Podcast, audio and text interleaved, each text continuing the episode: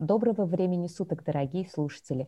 С вами подкаст «А как у вас там, в Америках?» Меня зовут Анна, и раз в неделю в 5 утра по московскому времени я звоню по видеосвязи своей подруге детства Нине, которая живет сейчас в Нью-Йорке, чтобы расспросить ее о всех прелестях американской жизни. Нина, привет, ты на связи? Прием, прием, я тут. Передаю мой горячий привет с далекого Гудзонского побережья всем нашим постоянным, новым и потенциальным слушателям. Присоединяюсь, начинаем!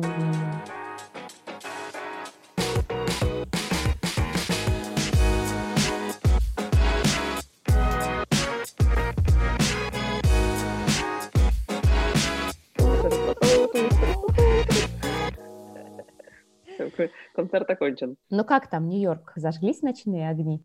Да, конечно. А у нас тут еще утренние не включились, понимаешь ли? А вообще много на улицах города праздничной иллюминации или все уже убрали? Тут, кстати, не так много праздничной иллюминации в городе, в принципе, так как сам город — это сплошная круглогодичная иллюминация. Я имею в виду зимние декорации, как, например, вот мы знаем, Москву украшают. Сразу вот в голову пришли, например, такие улицы в Москве, как Большая Дмитровка, Столешников переулок, площадь Уцума. Там просто какая-то зимняя сказка всегда. Да, да, у меня там брат живет, приезжал, вот недавно показывал фотки, нереальная красота. Неужели в Нью-Йорке такого нет? Нет, тут такого нет, и даже главная елка у Рокфеллерской башни, я уверена, что все видели в новостях, будет маленьким таким разочарованием в плане украшений, гирлянд а, для людей, которые приехали из русских городов. По нашим меркам она не наряжена дорого-богато, но очень красиво украшают витрины магазинов и бутиков. По Пятой авеню в это время очень сложно ходить, а, так как люди стоят на пути и рассматривают эти витрины, потому что они действительно очень красивые. Но и это было в доковидное время, сейчас попроще, но все равно а, витрины никто не отменял.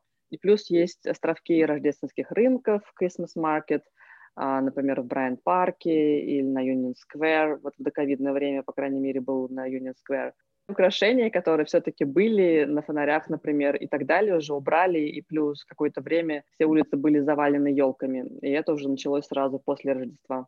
Тебе, наверное, особенно хорошо наблюдать огни Манхэттена с 35-го этажа небоскреба, в котором ты сейчас живешь. Привыкла уже к видам? Да, и стараюсь часто вспоминать, а, что вообще-то у меня тут такие крутые видонцы, тем более с панорамными окнами это не так сложно сделать. А закаты и восходы какие? Я по фотографиям знаю. Ага, обожаю их. Ну вот, так незатейливо мы и подошли к нашей сегодняшней теме – съемное жилье в Нью-Йорке. Расскажи, когда вы переехали в Америку, то как выбирали квартиру, по каким критериям? В первую очередь это бюджет, конечно же, а район, чтобы было близко к Мидтаун и удобно добираться до офиса, который находится не в Манхэттене, и что можно с собакой, что вот само здание pet-friendly – и плюс мы смотрели, что у этого здания хорошие отзывы в Гугле, и не только у самого здания, но и хорошие отзывы а, про менеджмент. Это прям вот очень-очень важно. Интересно, менеджмент дома – это по-нашему ЖЭК или управляющая компания? Это персонал, который помогает как раз с выездом или въездом, устраивает всякие праздники, встречи для комьюнити этого здания, а, то есть для всех жителей этого дома, чтобы ты мог потусить с соседями, познакомиться и так далее или у тебя какие-то неполадки в квартире, они тоже за это отвечают. Ты сказала, что когда вы выбирали дом, важно, чтобы это был дом pet-friendly, потому что у вас э, собака в семье. Какие тонкости есть, когда у тебя домашний питомец? За это надо доплачивать? Да, за это нужно платить. Однако, если у тебя есть справка, что данная собака – твоя эмоциональная поддержка, тогда эту строчку просто убирают из договора, и животное, кстати, абсолютно любое, это может быть крокодильчик или уточка, там, не знаю, курочка э, живет бесплатно. Да, надо завести крокодильчика себе для эмоциональной поддержки. А правда, что для американцев гостиная – это нежилое помещение, и она воспринимается наравне с кухней и прихожей. И если ты, например, выбираешь однокомнатную квартиру, то у тебя будет кухня, гостиная и одна спальня. Хотя у нас в России, например, такое жилье считалось бы двухкомнатным – и в сериале «Друзья», например, у главных героев была просторная гостиная, совмещенная с кухней, в которой все тусовались, и две спальни. В одной жила Моника, в другой Рэйчел. По нашим меркам это трехкомнатная квартира, а по американским получается двух? А, да, двуспальная квартира а, это называется. Но, кстати, возможно, ты права по поводу гостиной, а, но они называют living room, что переводится жилая комната. Но да, ее не считают, когда говорят о размере квартиры в комнатах. Здесь, как и в Европе, считают количество спален. То есть одна спальная квартира означает, что есть одна спальня, одна жилая комната и кухня. Кухня может быть частью жилой комнаты или иметь какое-то отграждение например, наше первое жилье тут была односпальная квартира с одним туалетом. Тут, кстати, часто, если две спальни в квартире, то по умолчанию уже будет два туалета в квартире. Здорово. Это важно, я думаю. Еще я прочитала, что среднестатистическое жилье в Нью-Йорке очень маленькое по площади, очень дорогое. Это так? Ведь даже если мы опять вернемся к сериалу «Друзья», то там Фиби, Росс, Джо, Чендлер, Моника и Рэйчел живут в небольших квартирках – и если какая-то спальня пустует, то сразу сдают ее, чтобы дешевле было. А, да, все так. А, но до 2013 года, если я не ошибаюсь, был такой закон, что минимальный размер не может быть меньше, чем 400 квадратных футов, это где-то 37 квадратных метров, но теперь появилось жилье и в 100 квадратных футов, это 9 квадратных метров, прям гонконгские размеры квартир, кстати. Да уж, кошмар, 9 квадратных метров, у меня ванная комната больше. Скажи, а в чем были плюсы вашего первого жилья? Ты уже говорила в прошлом выпуске, что вы часто грилили на крыше. А что еще? Um, да, Антон, кстати, проделал огромную работу, чтобы найти нам сразу хорошее жилье. И искал он это, можно сказать, почти из России. До переезда он дважды летал в командировку и смотрел квартиры, показывал мне по FaceTime, но все поиски переговоры были на нем. И мы прям были очень довольны этой квартирой, а районом, комьюнити, особенно соседями. Очень хорошие и отзывчивые консьержи. Мы даже сейчас, если бываем в том районе, заходим поболтать с Ю.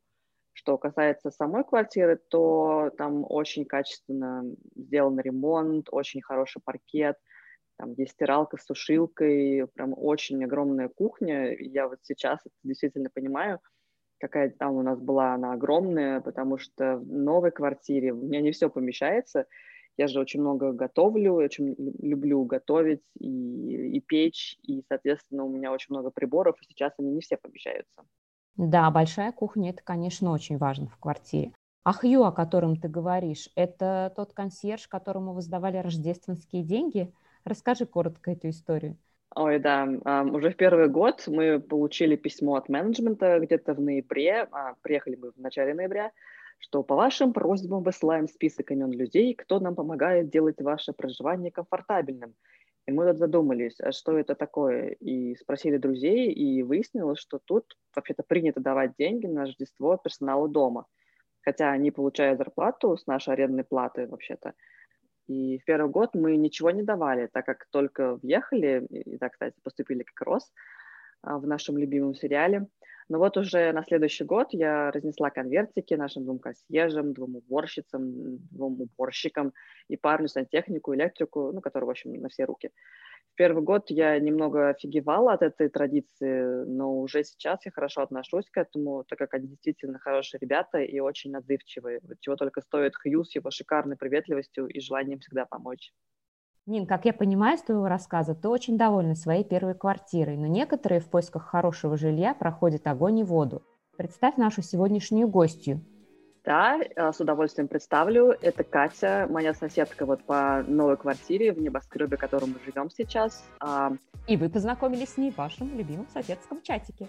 Да-да-да, и мало того, что мы познакомились с ней в одном чатике, мы еще живем через стенку, еще выяснилось, что мы с ней землячки, она тоже из Самары, также она жила во Франции, но я думаю, что она нам об этом расскажет. Катя, привет! Привет-привет!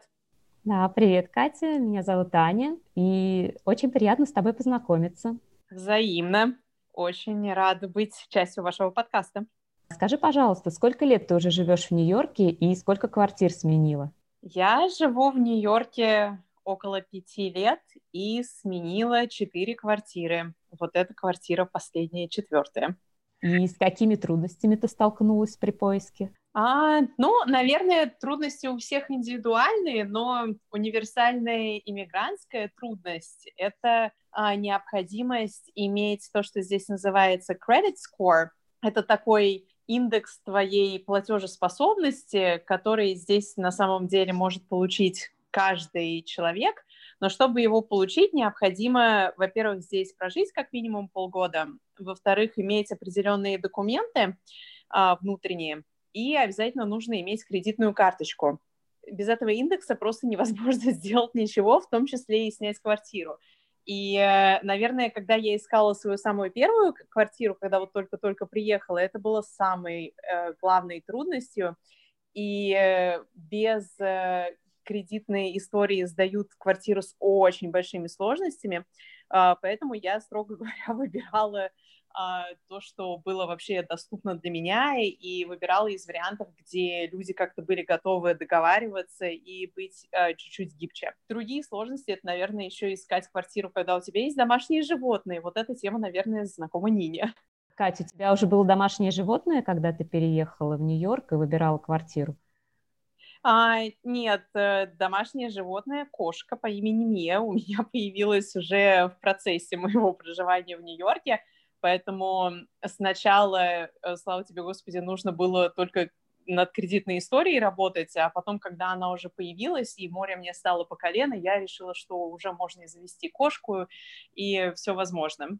Но, в принципе, на самом деле, даже в первый раз я нашла весьма симпатичную, светлую, просторную студию в таком старом типичном нью-йоркском доме на Верхнем Иссайде, так что все было нормально, и плюс к этому мне помог работодатель разобраться с некоторыми финансовыми вопросами, но это, конечно, большая сложность, которая ждет всех иммигрантов. И если там на заднем фоне шум, то это как раз та самая кошка. Теперь вот, когда ты выбирала свою четвертую квартиру, на что ты в первую очередь обращала внимание? Да, ну вот хороший вопрос. С четвертой квартирой все было немного по-другому, потому что я переезжала уже в сентябре 2020 года, то есть прям в самый разгар ковида, и у меня были совершенно другие, наверное, приоритеты в выборе квартиры, чем когда я жила на Манхэттене, ездила на работу, очень много тусовалась и так далее. То есть во времена ковида, во-первых, все тусовки резко прекратились, во-вторых, на работу ездить пропала необходимость, а появилась необходимость иметь какое-то пространство, в котором комфортно находиться, ну, практически целый день. И поэтому я искала в первую очередь квартиру в новом доме, чтобы она была попросторнее, чтобы до этого я жила в студии, и уже когда ты проводишь так много времени дома, вариант студии не подходят, когда ты ешь и работаешь, и гостей принимаешь в одном месте, и еще и отдыхаешь, это прям совсем не заходило. Вот, ну и плюс, конечно, как, э, когда я жила на Манхэттене в старом доме, это такая особенность всех старых домов, ну, в принципе, не только на Манхэттене, вообще во всем Нью-Йорке и в Нью-Джерси. А, у нас тут есть а, своеобразная достаточно фауна, которая называется нью-йоркские тараканы. И в моей предыдущей квартире они время от времени появлялись, вот, и, ну, у меня есть отдельная история, которую я могу потом отдельно рассказать, которая меня конкретно травмировала, вот, но мне необходимо было переехать в новый дом, чтобы я могла спокойно ложиться спать, приходить домой и не думать о том, что меня встретит какой-нибудь таракан размером с мышь в очередной раз и еще захочет на меня вскочить. Вот, так что, наверное, вот такие были параметры. Ну и плюс, конечно, в, во времена ковида стало очень эм, важно смотреть на то, какие соседи. И так как у нас здесь вот в этом конкретном здании очень классная тусовка, то э, это был, наверное, один из главных факторов. Интересная информация про тараканов. Это тебя они встретили в твоей первой квартире или в другом жилье тоже были? Слушай, ну, я вообще жила вот из своих четырех квартир, у меня было две в новых домах и две в старых домах. В новых домах нет щелей, поэтому тараканов нет. А, и при этом, как бы, когда я, я говорю новый дом, я имею в виду дом, построенный, ну, наверное, в последние лет пять, потому что даже те мои знакомые, которые живут в домах, казалось бы, более-менее новых, которым лет 20, все равно есть эти же тараканы, и это, конечно, какой-то кошмар. Они отличаются от российских? Да, да, российские тараканы — это жучки, они милые и приятные, и я рада их видеть по сравнению с нью-йоркскими. То есть представьте себе мышь, а теперь представьте себе, что эта мышь трансформировалась в таракана. Вот и она такого ярко э, такого ярко-коричневого, ну, не знаю, такого противненького тараканьего цвета, и еще когда она бежит по, по паркету, то вы слышите, как она бежит. Вот такие нью-йоркские тараканы, они очень большие, очень агрессивные, они безумно быстро бегают и безумно наглые. Кошмар, и они даже на кровать запираются. Да, да, слушай, у меня была история, которая вот про ту, которую я говорила, которая меня конкретно травмировала, я буквально в свои первые месяцы в Нью-Йорке только-только, знаешь, купила себе красивый, э, красивое бежевое постельное белье, дорогое, и лежу, наслаждаюсь, нежесть в кроватке, что-то туплю в ноутбуке, и чувствую нога, ну, что-то щекотное, думаю, ну, наверное, знаешь, ощущения такие в мышцах.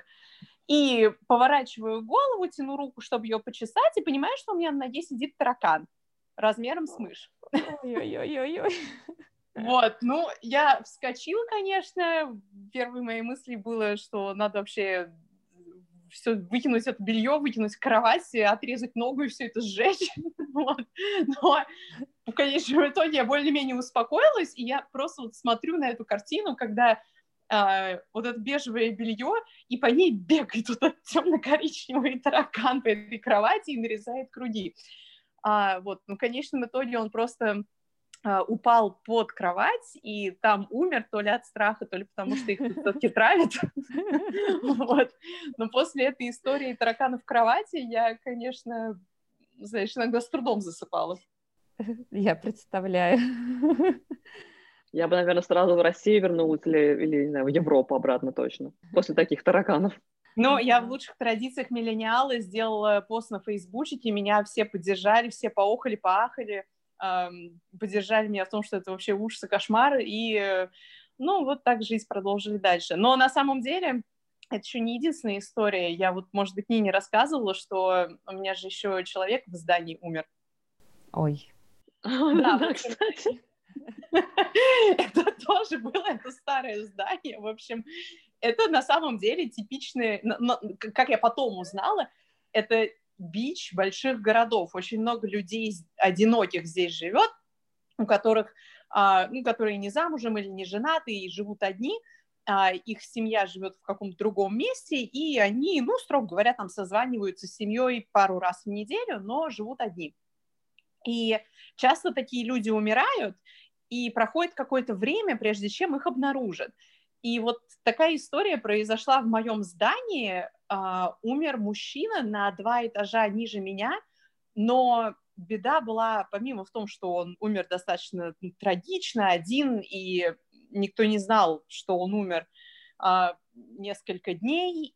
В общем, все это еще происходило в июле, в самую жару, когда на улице было 30, 35, 40 градусов, и, как вы представляете, этот мужчина, полежав несколько дней на диване, пропах. И вместе с ним диван, и вместе с ним вся его квартира.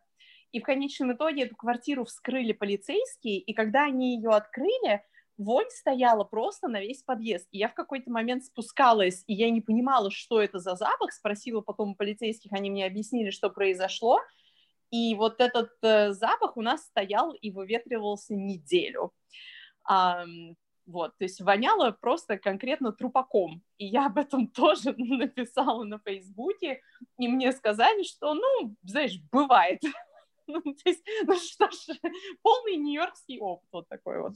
Кстати, Миранда в, в «Секс в большом городе», она же там тоже перепугалась и услышала историю про какую-то женщину, которая умерла, ее потом там съела ее что-то кошка или лицо ее там что-то расцарапало, и что она потом вот боялась свою кошку там оставлять голодной. В общем, это да, это, в принципе, такая, мне кажется, фобия у американцев, и даже вот в сериалах это озвучивают. Им, поэтому я тебя ее и попросила кормить четыре раза в день, я ее поэтому кормлю так часто. Да.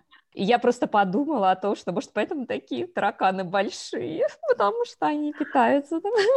Ой, какой кошмар. Ой, они чем-то ну, да, питаются, но они еще известны тем, что они питаются же вот мусором, и насколько, если я не ошибаюсь, конечно, они еще что-то вроде жрут металл, то есть они очень такие суровые создания, и при всем при этом неубиваемые. Чтобы убить нью-йоркского таракана, между прочим, его простым тапочком, а, как российского таракана не убьешь. Его нужно... Ну, я, в принципе, видела, как люди их руками убивают, это тоже отдельная история, но нужен прям конкретный такой тапок с толстой твердой подошвой. В противном случае с первого раза не убьешь. То есть они такие прям толстенькие, у них очень толстый панцирь, и они могут упасть там, например, я не знаю, с пятого этажа и бежать дальше местные американские, точнее, нью-йоркские бармены, они, кстати, даже обучены. Мне кажется, у них курс есть, как убить местного таракана. Ну, Нин, я же тебе, наверное, раз, рассказывала эту историю про бармена тоже. Да-да-да, как он прятался там за, за стаканом, что ли, или за бокалом. За свечкой, за свечкой. Мы не в курсе с нашими слушателями, что это за история. Бармен со свечкой и тараканом. Да, история про бармену, про, про таракана. Таракан все-таки на первом месте. История про таракана, свечку и бармена. Вот в таком, наверное, порядке. В общем, сижу я с другом в томном нью-йоркском баре, и а, есть такая категория баров, вот у них все сделано в древесных тонах, знаете, такие олдскульные немножко, там нет верхнего света, только свечи, а, там подают крепкие коктейли на основе виски и так далее. То есть такое достаточно атмосферное, атмосферное заведение. И дело было тоже летом. Вообще а, тараканы самые активные летом, потому что на улице жарко, и они вылезают на а, тепло. А зимой они сидят внутри под асфальтом. А, вот, и были открыты двери из-за того, что лето, видимо, как-то они хотели проветрить. И мы сидим за барной стойкой, и время уже позднее, чуть ли там не час или два часа ночи. А, вот, и хорошо сидим, и, значит, друг мой уходит э, в туалет, я остаюсь одна, и я так до конца и не поняла, как этот таракан оказался на барной стойке, за которой я сидела, но у меня есть подозрение, что он прилетел и сел мне на волосы, потому что я как бы поправила вот так вот волосы, взмахнула ими, и таракан оказался на барной стойке сразу после этого жеста. А, но я уже тогда была воробьем стрельным, поэтому я не стушевалась. И таракан побежал как бы вперед по барной стойке, там никого не было. И спрятался за таким стаканчиком, э, внутри которого стояла свеча, и это создало какую-то абсолютно кинематографическую картину, когда но из-за того, что свет так падал, падала также тень от таракана, и он был, ну, раз в 10, наверное, больше, вот его тень была раз в 10 больше его размера.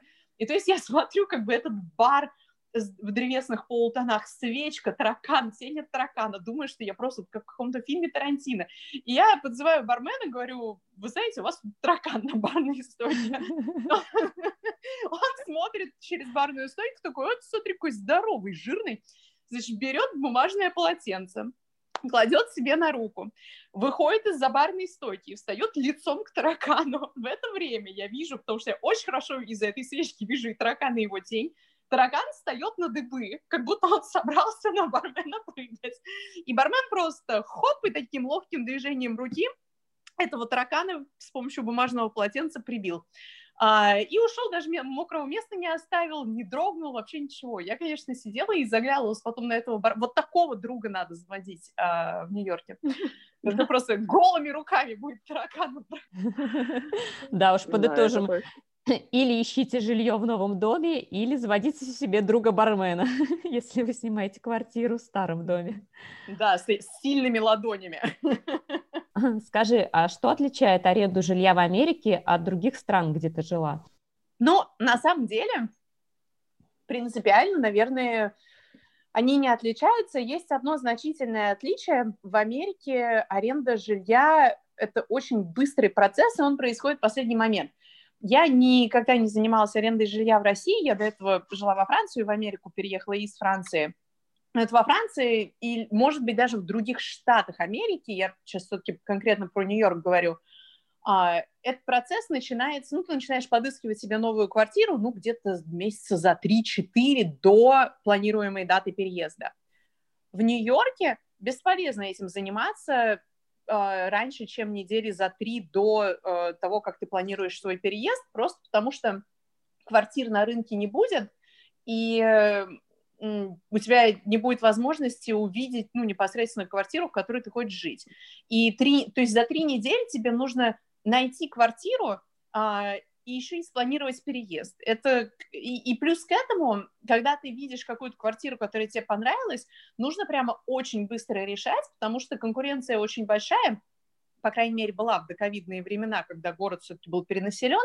Поэтому вот в тот момент, когда ты видишь квартиру, которая тебе понравилась, прям нужно сразу ее резервировать. Резервация стоит денег, как правило, это что-то в районе 50-100 долларов. То есть зарезервировать, э, я не знаю, 5 квартир не получится, потому что это невозвратно. Ну, то есть как получится, если вам не жалко 500 баксов, но э, не очень экономично. Вот. И, конечно, вся эта скорость процесса и невозможность как-то сесть, подумать, переварить а, немного напрягала. А вообще дорогое жилье в Нью-Йорке? А, ну, наверное, смотря с чем сравнивать. Наверное, на уровне штатов дороже жилье только где-нибудь в Сан-Франциско и в Силиконовой долине. И на втором месте Нью-Йорк, ну и он, наверное, где-то на, на примерно на одном уровне или чуть подороже Лос-Анджелеса. Но, в принципе, да, она доста- как бы аренда достаточно дорогая, но, опять же, смотря с чем сравнивать. На какую сумму надо рассчитывать, если вдруг тебе в голову взбредет когда-нибудь переехать жить в Нью-Йорк? Ну, здесь, наверное, сложно рассчитывать цифры, потому что, смотри, какая штука, ты можешь жить где-нибудь э, в Бруклине, ну, скажем, в Бушвике, и снимать там дом с четырьмя румейтами. И таким образом можно запросто платить, там, я не знаю, 700, 800, 900 долларов и иметь, в общем, может быть, даже и неплохую комнату, и неплохой дом, просто он будет э, далековато от э, Манхэттена, и у тебя будет достаточное количество румейтов. А если есть желание жить отдельно, то, наверное, ну, в доковидные времена нижний порог за что-то более или менее нормальное был в районе 2000, если жить, опять же, на Манхэттене в каком-то приличном районе. И верхнего порога нет. То есть можно снять себе запросто панорамную студию с видом на Empire State Building и отвалить э, очень много денег за это. Вот. Но я бы сказала, что если жить как-то, я не знаю, более или менее с комфортом, но без излишеств, наверное, можно рассчитывать где-то на, ну вот посередине тысячи на две-две с половиной. И сейчас в ковидные времена цены на самом деле рухнули. То есть сейчас это будет все-таки намного дешевле еще. А скажи, какой, на твой взгляд, район города лучше выбирать для постоянной жизни? Ой, ну тут у каждого свое, если честно во-первых, нужно понимать, что у разных районов города свой какой-то вайб. Кто-то, например, едет прицельно жить в Вильямсбурге или в Гринпойнте, потому что там такая богемная арт-тусовка, и в какой-то степени там модно жить, и люди едут конкретно вот за этим вайбом. Плюс чисто архитектурно Уильямсбург очень сильно отличается от того же самого Манхэттена, от э, Джерси-Сити или даже от других районов Бруклина.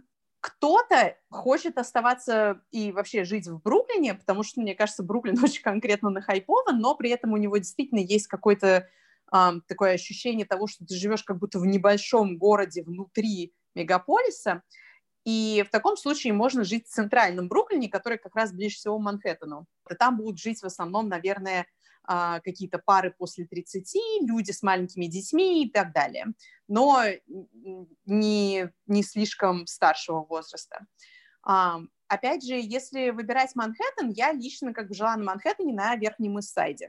Мне кажется, это просто прекрасный район, во-первых, потому что он очень благополучный, там очень приятный контингент, центральный парк рядом, а, другой парк рядом с э, East River тоже рядом, и э, в целом там относительно вот контингента и приятности общей района а, достаточно недорогие цены.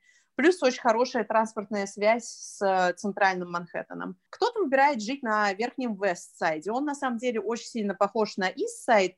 Они а, там очень много таких небольших домов, а, и тоже близость к парку, и очень много такой тоже местной какой-то жизни, много ресторанчиков, а, есть куда выйти, посидеть, погулять и так далее. Он подороже. Вот я, наверное, выбрала ехать и жить на Манхэттене либо на верхнем, либо э, на, либо на верхнем Ист-сайде, либо на верхнем Вест-сайде.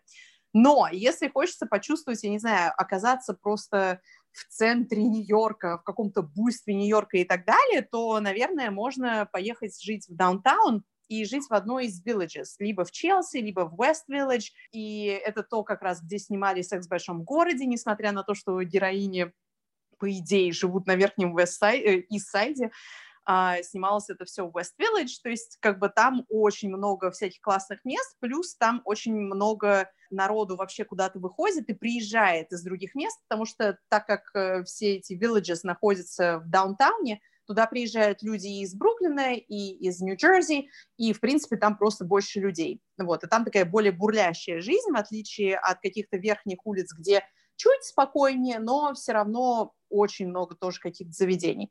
Ну и в конце концов есть Нью-Джерси, где тоже можно вот очень прекрасно жить, как я обнаружила в сентябре. Кстати, сейчас прям такая интересная информация была. Я даже смотрела раз сто Sex and the City, то есть я даже не думала, что они показывают, как будто бы они живут э, в West-Side, в Upper. Это очень забавно. Они, они живут как будто в Upper East Side, то есть на, uh-huh. на East Side. Они там все тусуются в каких-то 70-х улицах вроде как, но снималось все это в West Village. У Сары, у Джессики Паркер тоже вот в даунтауне же ее таунхаус находится. То есть... Что-то новое узнали. Да много чего. Я вообще очень много нового узнала, особенно про тараканов. Это вообще меня впечатлило. Это сделает мой день. Я уже не буду жаловаться на своих муравьев, которые-то никак не могу из дома вывести маленьких. Спасибо большое, Катя. Очень интересная история. Прям даже не хочется прекращать общение, но время, время нас уже поджимает. Да, конечно, очень рада была рассказать. Все проснулись, когда Катя появилась. Спасибо, Катюш, большое. Хорошего тебе дня и настроения. Надеюсь, мы еще услышимся в рамках нашего подкаста. Да, да, с превеликим удовольствием. Вам тоже спасибо и удачи. Буду ждать финального результата. Нин, какая ты у нас молодец. Каких классных, интересных гостей для наших выпусков находишь? Я же говорю, что наш соседский чат — это просто клад. Да, это точно. Давай подробнее расскажешь ты о нем уже в следующем выпуске, потому что тему мы до конца не раскрыли. И в следующий раз подробнее расскажем о том, как же это арендовать квартиру в небоскребе и жить там. Да, давай сегодня будем завершать. И уже в следующий раз расскажем подробнее про жизнь в небоскребе и про наш а, прекрасный соседский чат. Ну все, пока-пока. А, да, и наши дорогие слушатели, напоследок подписывайтесь на наш канал в Apple подкасте, Яндекс Музыка, Google Подкаст и Spotify. Ставьте нам обязательно лайки и, конечно же, пишите отзывы, потому что это действительно очень помогает продвижению нашего подкаста. И если у вас есть вопросы, то подписывайтесь на наш канал в Телеграме, а как там у вас в Америках. Там под каждой темой вы можете оставлять свои комментарии, задавать вопросы или, может быть, даже предлагать темы для выпуска. До новых встреч! Пока-пока!